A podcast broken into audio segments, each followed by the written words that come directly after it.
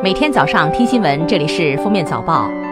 各位听友早上好，今天是2019年11月1号星期五，欢迎大家收听今天的封面早报。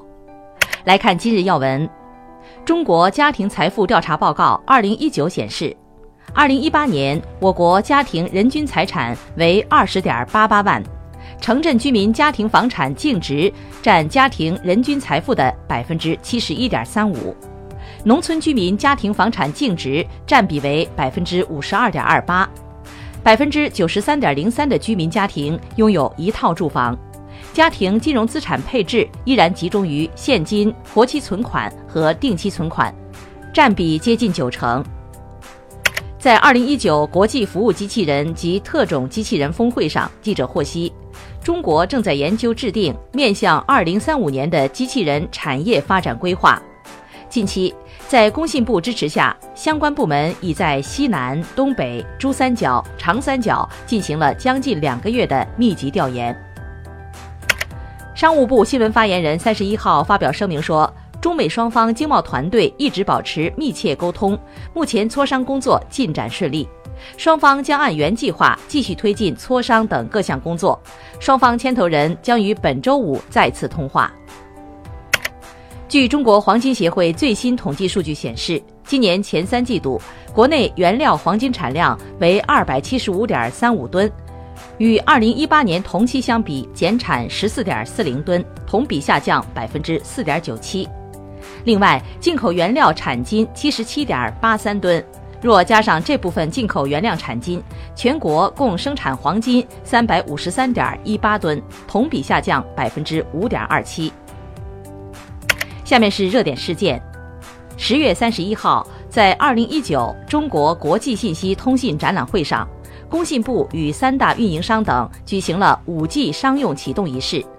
11月1号，3大运营商将正式上线 5G 套餐。中国移动的 5G 套餐个人版分为5档，从128元到598元。中国电信的 5G 套餐分为7档，从129元到599元。中国联通 5G 套餐分为6档，从129元到599元。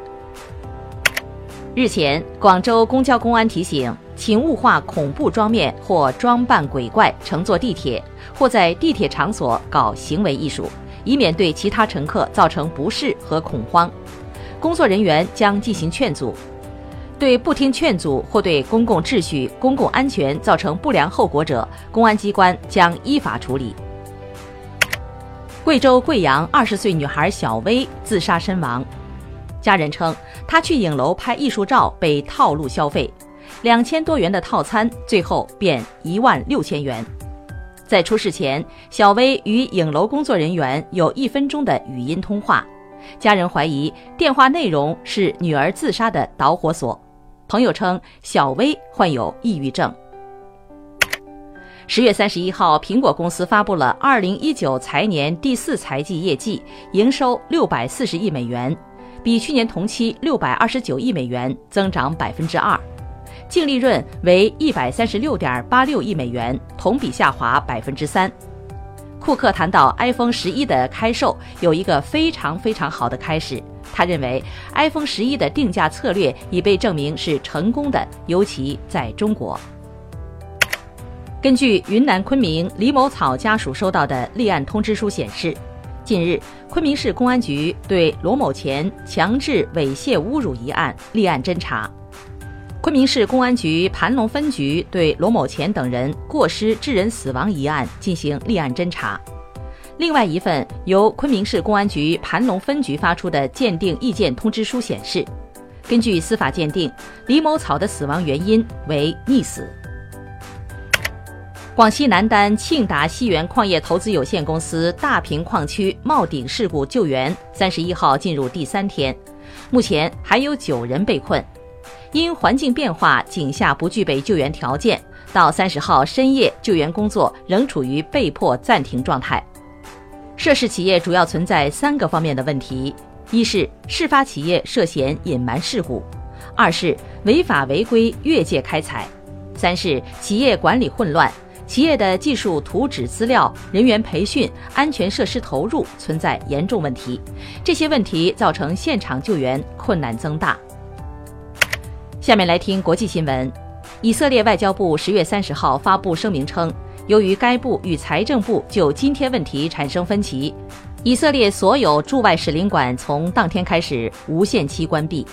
声明还指出，在罢工期间，使领馆不再提供领事保护等服务。据以色列媒体报道，此次罢工源于以财政部打算推行一项新的报销制度，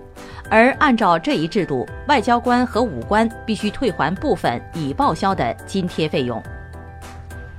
当地时间31号凌晨2点50分，日本冲绳的世界文化遗产首里城正殿起火，目前正殿、北殿、南殿全部烧毁。首里城从15世纪至19世纪一直是琉球国都城和王宫的所在地，整个首里城为木质结构，日式城墙、中式宫殿，也有琉球特色，于2000年入选世界文化遗产。英媒30号消息，比利时警方在该国北部城市安特卫普的一辆货车的冰柜内发现12名男性移民。报道称，12人来自叙利亚和苏丹，现在已经被带到该市的移民办公室。就英国而言，英国当局几年前加强对多佛和英吉利海峡隧道的管控后，一些贩卖人口或组织偷渡的犯罪团伙绕到其他安全措施相对宽松的港口入境英国，偷渡手段也不断翻新。10月31号，据路透社报道，巴基斯坦旁遮普省东部利亚格特布尔镇附近，一辆行驶中的火车起火，以致至少60人死亡。美联社报道称，大火是火车上一个做饭用的煤气炉引发的。铁道部长拉希德说，大多数人是在跳下火车时死亡。他说，一些乘客在高速行驶的火车上做早饭，违反了规定。感谢收听今天的封面早报，明天再见。本节目由喜马拉雅和封面新闻联合播出。